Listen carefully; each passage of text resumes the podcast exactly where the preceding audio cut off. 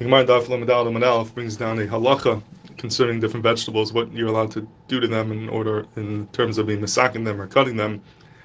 So it says you can't cut certain vegetables in the regular way because it uh, might be too much of a tircha on or it looks like maybe you were you were kaitzer them on Yom. And guys in this a yerk b'tispar shaloi. Avon misaknin is a kundus v'sa akvius. There's two vegetables called kundus and akvius, which are allowed to be misakin on Yom Tiv. And Rashi says the reason why is because there's a um, they need a lot of tikkun. He says that um, mini rakisin sheyesh tarech b'sikunam. It's very difficult to be misakin them, and you can't eat them without their tikkun, and therefore it's mutter to be misakin them on Yom because they can't be eaten otherwise.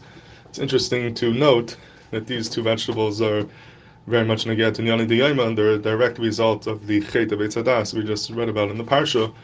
Kundus v'akvias when the Pasuk says the result of the Chet Beitzadas is v'kaitz v'dardar tatzniachlach. The ground is going to grow a kaitz and a dardar for you, certain types of of uh, thorns or whatever that are not easily eaten.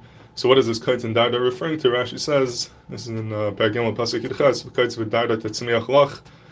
Haaretz kishitizran amin izran tatzniach kaitz v'dardar kundus v'akviyos. V'hein nechalim al-yedei tikkun. Like Rashi, kaitz v'dardar is mamish referring to these two things in the Gemara over here, the kundus and the akviyos they could only be nachal with a tikkun, and that is a direct result of the chet of that the ground is going to be matzmeach things that are difficult to eat without a tikkun.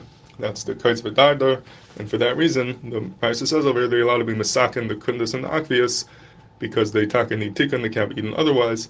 That is a direct shirayim from the klala of the chet of.